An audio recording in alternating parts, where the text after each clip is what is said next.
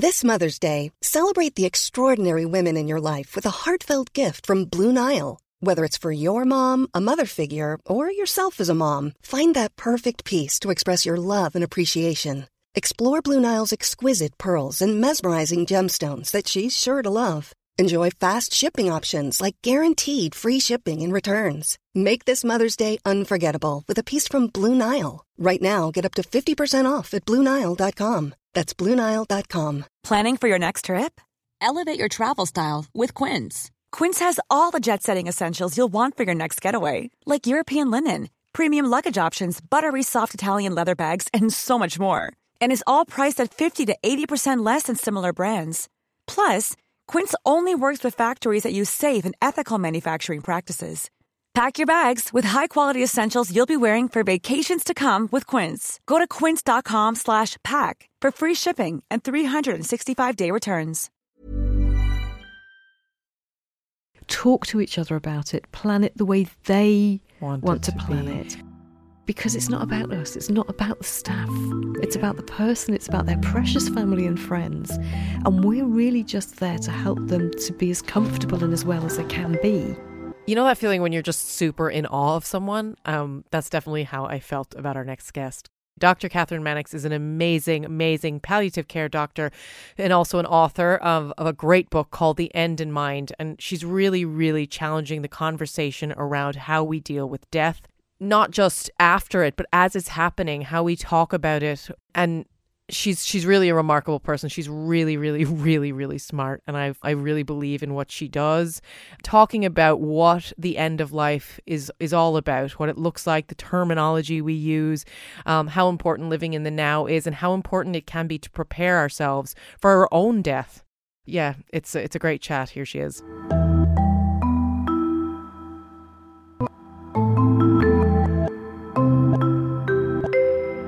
The importance of end-of-life care can really never be understated, not only for the patient, but also for their families. It's something that Venetia and I have discussed a lot on the podcast before, both having experienced the special work that they do firsthand. This week, we have a really amazing episode organized as we're delighted to be joined in the studio by palliative care doctor and best-selling author Catherine Mannix. Catherine joins us to speak about how we approach loss and the grief that often follows. I've been looking forward to this episode for a really long time, mainly because I'm extremely passionate about the work that you do and what you're doing for people to help them. As someone who had never heard the word, pal- and I'm probably pronouncing it different than other people do because I have my American, I don't know if everyone pronounces it the same, but palliative care. I remember the first time I heard the word and I didn't know what it meant mm. at all. And people kept referencing it in a hospital setting, and I, I had to Google it to figure out what was going on, and I became more familiar with it um, after both my parents died. But um, we have such little knowledge of kind of what we're doing when we get to that space, both the patient and the families. Um, and one of the things I love so much that you talk about is kind of preparing, h- how we can prepare for those things and make them that little bit easier. Tell us maybe about where this started for you and why this is kind of a journey you've gone on. Okay, thanks, Sasha. And thank you so much for inviting yeah. me. It's just lovely to be here. So I started off thinking I was going to be uh, a cancer doctor, a cancer mm-hmm. specialist. So I qualified from medical school and I did jobs in hospitals, and I chose jobs that were going to be in places where people had really serious malignant illnesses. Mm. Um, so I worked in the regional haematology centre, so lots of people with leukaemia, and worked in the regional cancer centre. So by the time I was four years qualified, I'd seen lots and lots of people die. And mm. I think it's probably worth saying straight up that that's the nineteen eighties, and the chances of being cured of yeah. many of the diseases I saw people dying from are just so much better now. Yeah. But when I was working in the cancer centre, what I discovered was that although that quest for the cure for cancer is the thing that draws everybody into cancer medicine, the really, really interesting people for me, the people in our care who interested me the most, were the people who knew they were not going to be cured. Mm. And they were doing that work in their heads of working out how to be, knowing that their life expectancy was short. And that's the conversation that, from reading your book and from knowing what, what you talk about, it's like such a relief to hear people talking about mm. it, because people do not really talk about that process and how to handle that process. And I feel, probably even more in retrospect, such a huge empathy for the person who is about to die, because they're trying to navigate it. Yeah, they're trying to work out. About. Yeah. yeah, yeah, yeah. They're trying to navigate it, and and and one of the things that you discuss is sort of there's denial. There's different p- ways that kind of everyone kind of has a different, mm-hmm. but there are certain themes that you do see where certain people can't accept it, or they have coping skills that they w- and and that can be, as a family or the friends of a person, can be very hard to know what to do.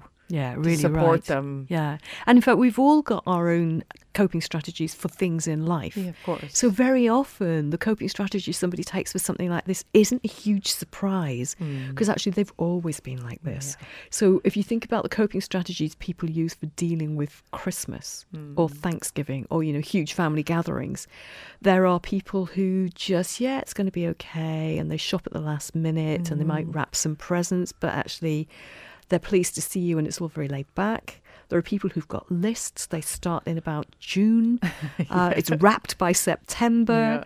Yeah. Um, they have to decide whether they're going to do turkey twice, because, it, so we've got Americans in our family as well. Are we going to do turkey for Thanksgiving and, and for Christmas? Christmas? Yeah, it's a big choice. All, all of that. Yep. Um, and then there are people who whose ruthless list making drives their very laid back family members absolutely Crazy. bonkers. Yeah.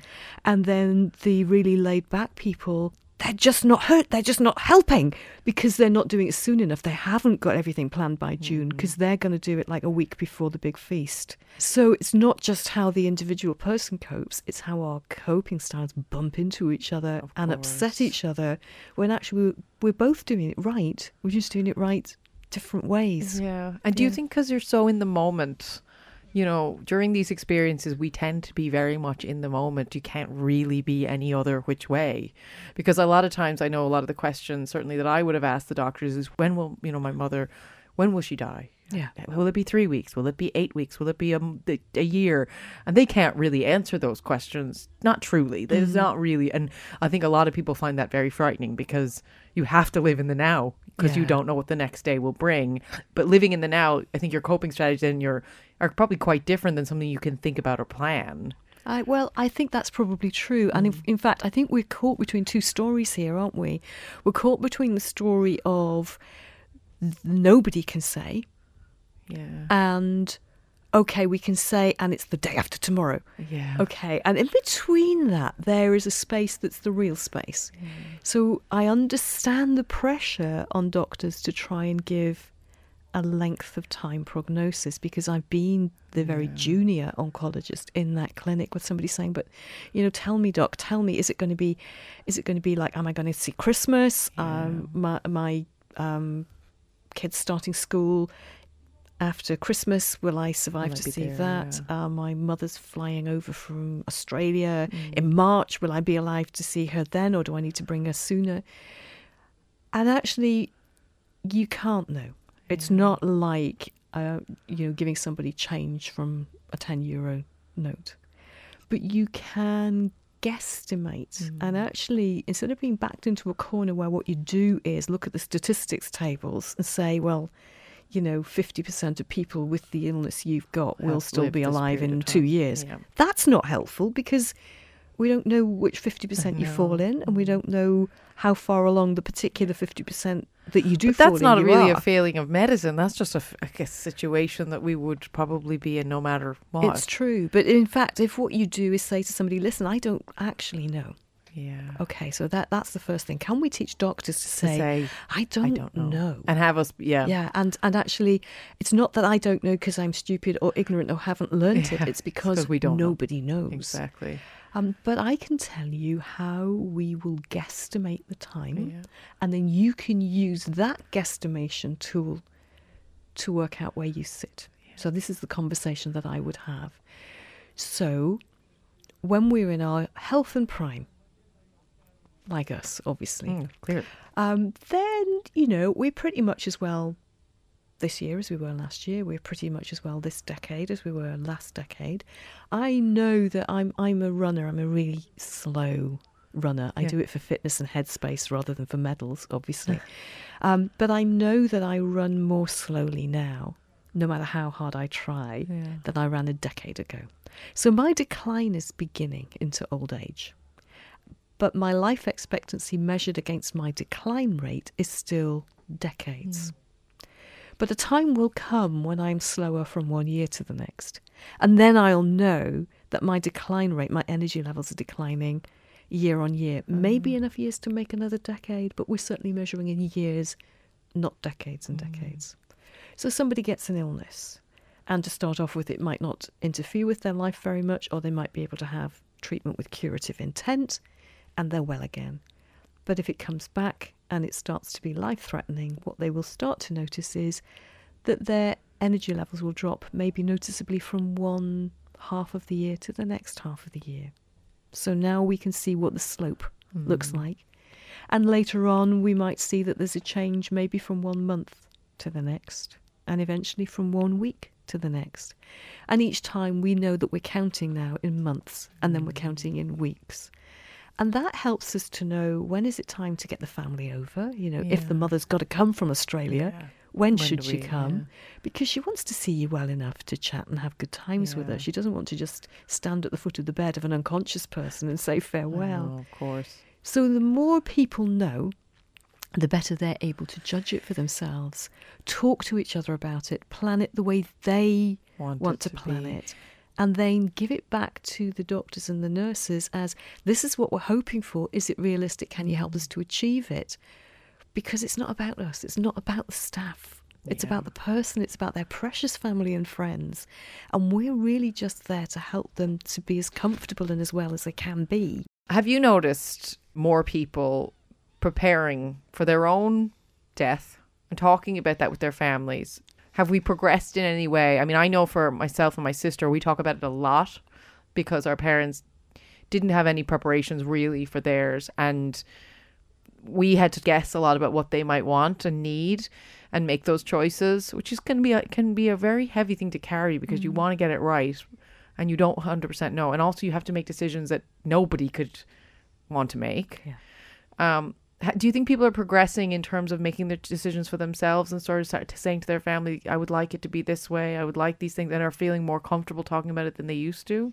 I think some people are. I think that I've moved into a very odd universe since I wrote this book yeah. because certainly on social media, the people who follow me and the people who I see chatting amongst themselves are people like the British podcast You Mean the Big C, mm-hmm. um, or they are people who promote the conversation, yeah, course, like Death yeah. Cafe and mm. the Death Deck and people like that. And that gives me, I think, a slightly distorted Skewed view. view. Yeah. But back at the ranch where my friends and former colleagues are still working, they are still tearing their hair out at having to have this conversation mm. anew, one family at a time. Mm. And the thing that we particularly see is that tension between a person who's sick and needs to talk to people about the fact that it will progress and the fact that they will die. And they know that. And the people who are dearest to them are the people who they need in their team while they deal with that. But when they try to talk to them about it, either their own reluctance to make those people sad yeah. makes them draw back, or their family's reluctance. You know, people say, oh, Mum, don't talk like that, you'll live forever. Yeah. And what we do is we lock people away. I think I used in the book the expression, the cage of lonely secrets, that you're there and you know, and it's not you that's locked yourself in. It's everybody who loves you who says, oh, let's not talk about that because it makes us sad. Yeah, of course. Ready to pop the question? The jewelers at Blue Nile dot com have got sparkle down to a science with beautiful lab-grown diamonds worthy of your most brilliant moments. Their lab-grown diamonds are independently graded and guaranteed identical to natural diamonds. And they're ready to ship to your door. Go to Blue Nile dot com and use promo code LISTEN to get fifty dollars off your purchase of five hundred dollars or more. That's code LISTEN at Blue Nile dot com for fifty dollars off. Blue Nile dot com, code LISTEN. There's never been a faster or easier way to start your weight loss journey than with PlushCare. PlushCare accepts most insurance plans and gives you online access to board-certified physicians who can prescribe F D A-approved weight loss medications like Wegovy and Zepbound for those who qualify. Take charge of your health and speak with a board-certified physician about a weight loss plan that's right for you. Get started today at PlushCare.com slash weight loss. That's PlushCare.com slash weight loss. PlushCare.com slash weight loss. Hey, it's Paige DeSorbo from Giggly Squad. High quality fashion without the price tag. Say hello to Quince. I'm snagging high-end essentials like cozy cashmere sweaters, sleek leather jackets, fine jewelry, and so much more. With Quince being fifty to eighty percent less than similar brands. And they partner with factories that prioritize safe, ethical, and responsible manufacturing. I love that. Luxury quality within reach. Go to quince.com slash style to get free shipping and three hundred sixty-five day returns on your next order. Quince.com slash style.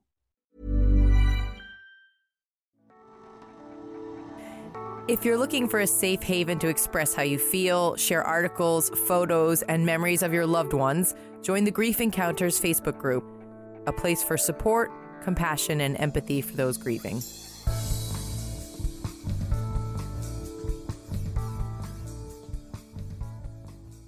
There's a passage in the book that actually it's, it's interesting that you mentioned it because it's probably my favorite in the book. It resonated so so much with me, and I, I'm not going to read it because I will absolutely bawl crying.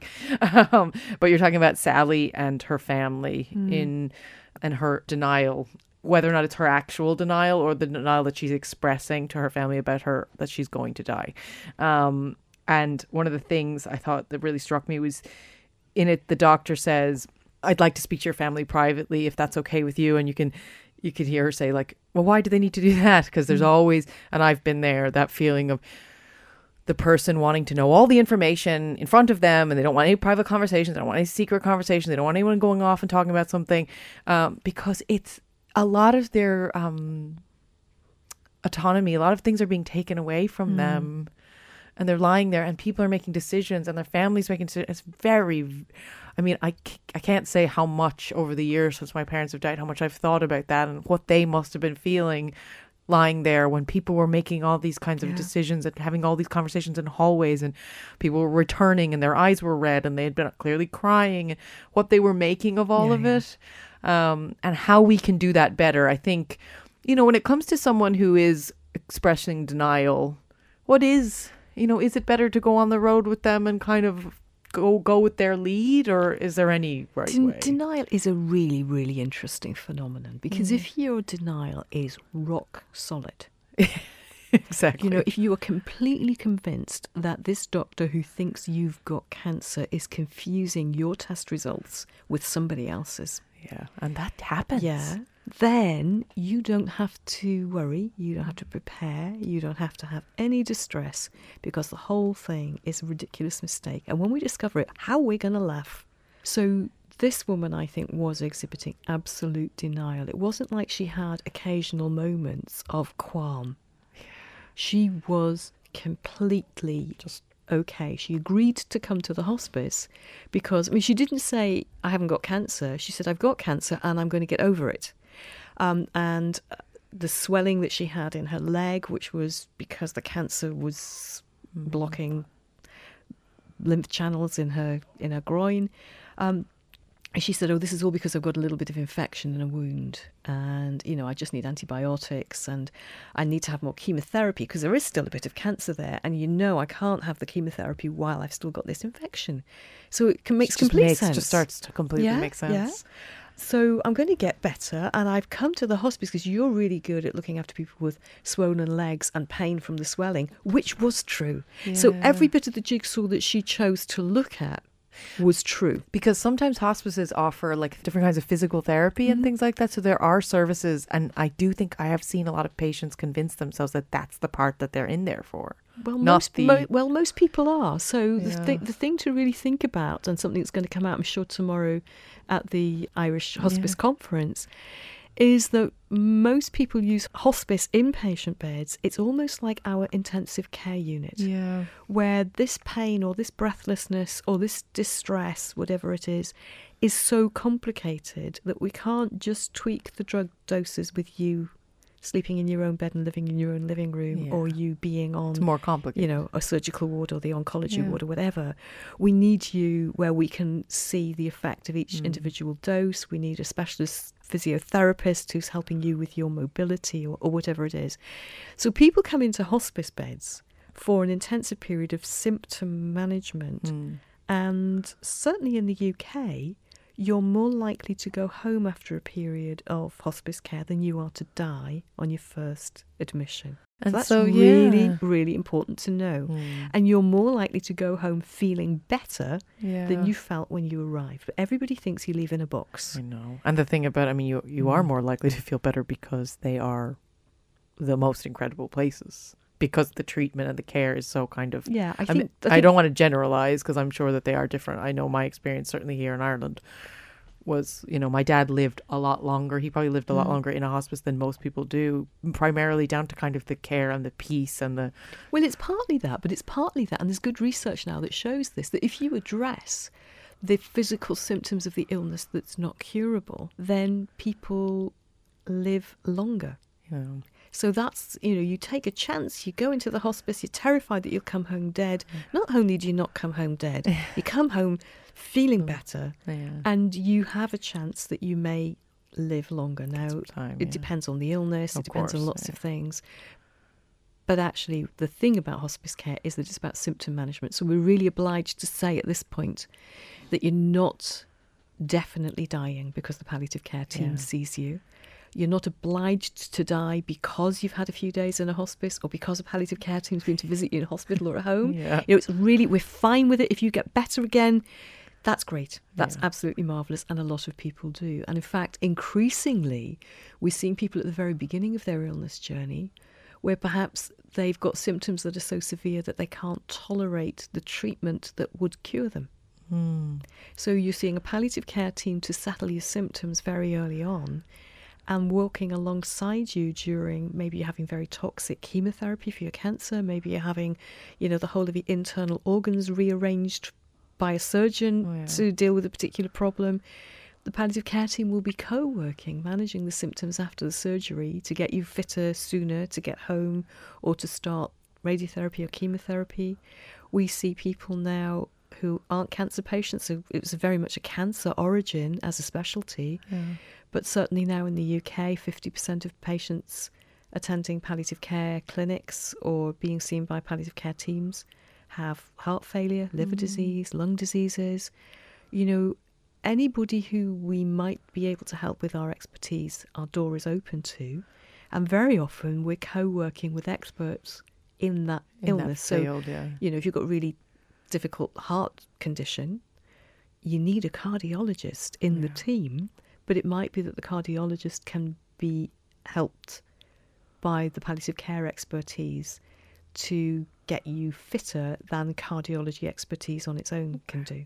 So it's all about teamwork. When you mention the team, traditionally what roles are on a palliative care team? Because I've been with both in Ireland and one in America, with my, my mom dying in America, my dad here.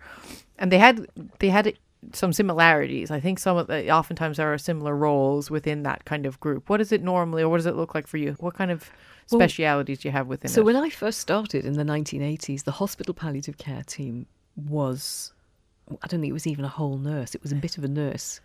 Um, and then there would be phone calls from the hospital across to the hospice to say, you know, we're really struggling with this symptom control. Yeah.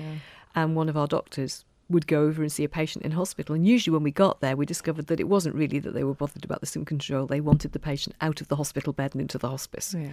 So they misunderstood what hospice was about as well. Now, a well-staffed palliative care team will be really multidisciplinary. Yeah. So there will be, well, the, the statutory minimum is that there is medical and nursing expertise. And by expertise, they mean people whose job is doing that for at least half of their week. Yeah. So it's not somebody who is, a, a, you know, a nurse in another discipline, but she does a palliative care clinic. She must be a palliative care expert. Okay. The doctor has to be a palliative care expert. We've got official training to become consultants in palliative medicine now in the Republic of Ireland as well as in the United Great. Kingdom. We have an association for palliative medicine that's for all of us, mm. both sides of the border over here yeah. and, and across for Scotland, Wales and England. Um, so there'd be nurses, there'd be doctors. In the teams that I've worked in, I've been very fortunate. We've had f- access to physiotherapy, occupational therapy. We've had access to clinical psychology, mm. chaplaincy people, a pharmacist we can ring with our drug interaction dilemmas, And then we just kind of drag other people in as we need oh, yeah. them, other particular experts. So Having brave. social work expertise is really important. And perhaps the, the most unsung hero in a palliative care team is whoever is the clerical linchpin in that wheel that handles the messages, books the appointments, gets back to patients and families, makes mm. sure that we're going to the right place on the right day at the right time. Not an easy job. Yeah, that mm. absolutely fantastic. And handling, of course, phone calls from distressed patients, from distressed families. And these are not people who've had clinical training. These are people who've had admin and clerical training. Yeah. So one of the other parts about the teamwork is that we have to look after each other. Mm. That includes looking after the people who come in and do the housekeeping in our office and listen to our sad phone calls. Yeah. It includes looking after people who type our tragic letters. I'm sure you've had to answer this question before, so you don't have to answer it if it's a heavy thing. I'm sure it is. What coping skills do you have to deal with the fact that you've had to have so many sad conversations, I'm sure, and been, you know, just, I know for myself, even having the podcast, It is, it's such a wonderful thing to have. But there are days where I leave the office and I go into the bathroom and I cry mm. because I feel such grief and sadness for the person who has been on with us. Yeah. And I wish it wasn't their story because, you know, it's just one of those things that you just, you can't help but it touch your life. How do you cope with it? I think that's a really great question. And I really should have an answer. And I'm thinking about the answer as I'm talking because I don't really know. So yeah. I think the first thing to say is that the whole of medicine or nursing, whatever discipline people come from, is so broad that people can find their right place. Yeah. And I found in palliative care my right place, mm. that it's about being part of a team. It's about not having to know all of the answers all of the time. It's about having experts in the team who can lead instead of the doctor. Mm. It's really important. So I really enjoyed the teamwork. I really enjoyed the clinical conundrum of coming in and trying to solve that pain, that breathlessness, yeah. those physical symptoms, because those things can be eased. And so every day, I was helping somebody yeah. to feel better, as well as hearing yeah. the dark night of people's souls. And clearly one of the things where I was hearing that was in my cognitive therapy clinic, where I was really helping people to explore some of those very dark and very difficult thoughts. Mm. But also I chose to do palliative care. I didn't choose to do bereavement. Mm-hmm. And I really struggle with listening to people's bereavement stories. Mm. I really struggle when I'm dealing with people who are grieving. Now, I don't suppose I struggle more than any other person. Yeah. But what I'm saying is that because I'm comfortable talking to you on your deathbed about the fact that you're going to die and helping you it's to discuss with your yeah. family how it's going to be, hasn't given me a special magic armour for how they are going to grieve After, yeah. when you've died. I think it's so that I'm actually really glad you said that, because one of the things I'm trying to encourage as much in myself is to say, I'm not great at this either. Um, I'm not, because none of us are, right? Mm-hmm. Bereavement and grief, where none of us are good at it. There's not a person, I mean, yes, you meet people who just have a, an empathy that just soothes the soul sometimes, and they say the right thing and they just can make you feel, but most people struggle with what to say and what to mm. do. And I think it's really good, especially for people who work in this field and who are dealing, to say it too, because it's almost like we're not coming from a place of, um, of, being better than anyone else. Mm-hmm. It's not saying, well, we, we learned all, we've read all these things, we've learned this, so we know the right things to say. Even when I have a close friend or family member come to me and say, I've lost someone and you're dealing, I still feel that moment of, I hope I say the right thing. Yeah. I hope that I can help them and, and, and not, you know, screw this up and make sure that they feel better, because I just want their pain to stop. Yeah. It must, you know, it must be. Par- that is the thing, isn't it? That actually to succeed in grief work, we need to reach a place where it's okay not to make it better. Yeah. And that is so hard, hard. Yeah. to be able to simply sit alongside somebody's howling distress, their rage and their emptiness, mm-hmm. and not try to fix it because it makes me feel better. Exactly. because actually I'm not, again, it's not about me, is it? Yeah. It's about this person and their distress. And it's hard. It's the emptiness really too is such a good point, because the emptiness can be one of the hardest things to sit with someone with. Mm. Um, I felt an a tremendous amount of emptiness in the first few months after my mother died. I just felt nothing, and it was actually the worst probably I'd felt ever, because I couldn't understand what was going on. Yeah. But no one knew how to talk to me, because I started, I had no, you know, I couldn't, I didn't know what I was doing. But that emptiness is, is something people don't really, we talk a lot about sadness. Mm. We talk about even depression, we talk about the, but like grief and anger and grief and emptiness and grief and just like void of, mm. can be, you know, that bitterness that can come out yeah. in people to weather that storm. You know, um, I have some people in my life who just, who just stayed steady. Yeah. How, I don't know, but mm. they did. And they're my inspiration above all else, because they just somehow managed to hunker down and deal with it. Do you think that, did they do something, or do you think they simply continued to be? I think they, I think the most inspiring part of what they did for me was that they they weren't comfortable, and I knew they weren't comfortable, mm. and they had moments of really struggling with it that was quite obvious, but they yeah. stuck, they didn't leave. Yeah. Despite the fact that I wouldn't have blamed them if they wanted to at the time, because I was very hard to, I just, I was, you know, I was just in a very difficult place. Mm. But I feel that, you know, there is an expression we do talk about, it's just don't leave, like whatever you do, you yeah. get it wrong, say the wrong thing maybe, but don't don't leave. You have to try, and there is another side to it. There is an eventually, and for some people, I think, you know, many years, especially people who lose children, it can, it's not a short period of time mm. that they're going to be grieving. Um, no, that's absolutely right. And I think I, that really came home to me. In writing these stories, I had to work really hard to anonymise them. Yeah. Because clearly I didn't have permission to tell those stories, of course, because yeah. how was I going to get no. permission from these dead people? Yeah. So I've changed lots and lots of things in all of the stories. People have had, you know, sex changes, job yeah. changes, family dynamics changes, all sorts mm. of things. But there still were a few stories where the thing that would identify the person was also key to the story. Yeah. And so I had to go and find those families. Oh, wow. And that was absolutely astonishing, because, well, first of all, I can remember the conversations in great detail, partly because I used to keep notes at mm. the end of a day of people who were going to stay in my head unless I wrote them out. Literally wrote yeah. them out. So I have this kind of sheaf of single sheets of A four of amazing moments, thought-provoking moments, terrible moments. You know, the first baby I delivered is one of them. So they're not all sad. Yeah. Some of them are really, really happy, but they're just huge moments. But because they were on paper, I couldn't write names on them in case I ever lost of course, them. Yeah. So I was phoning people I used to work with, largely nurses I used to work with in different places, saying, Do you, Do you remember? remember this family? This is the backstory. Oh, yes. Oh, now then, she was called so-and-so and he was called such and such. And some of them are so long ago that the hospital don't have the records anymore. You can't get hold of addresses.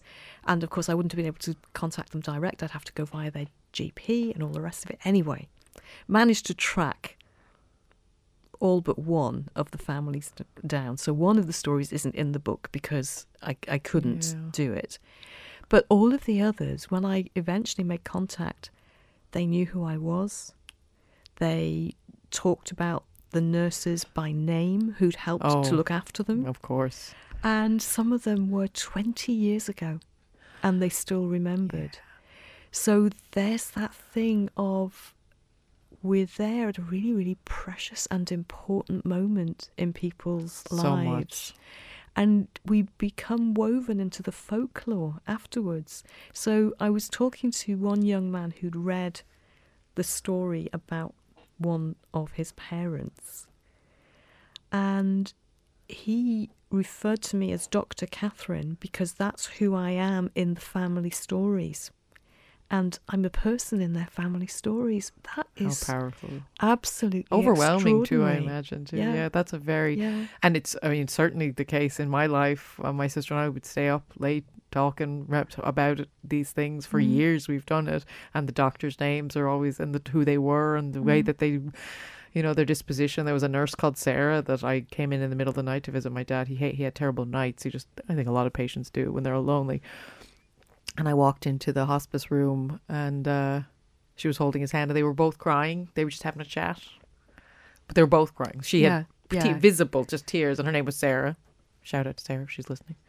But like, or, you know, a nurse called Peggy, who was my mother, just, she just, we emailed for years after my mother died mm. because she just, she just, she, I don't know. It's hard to explain. She was just, you know, such an incredible person. Unfortunately, we do have to wrap up now because we're limited on time, which I could talk to you for so long. And I really appreciate you coming in to talk to us. And hopefully we'll, we'll chat to you again sometime soon. I hope so. Thanks ever so much.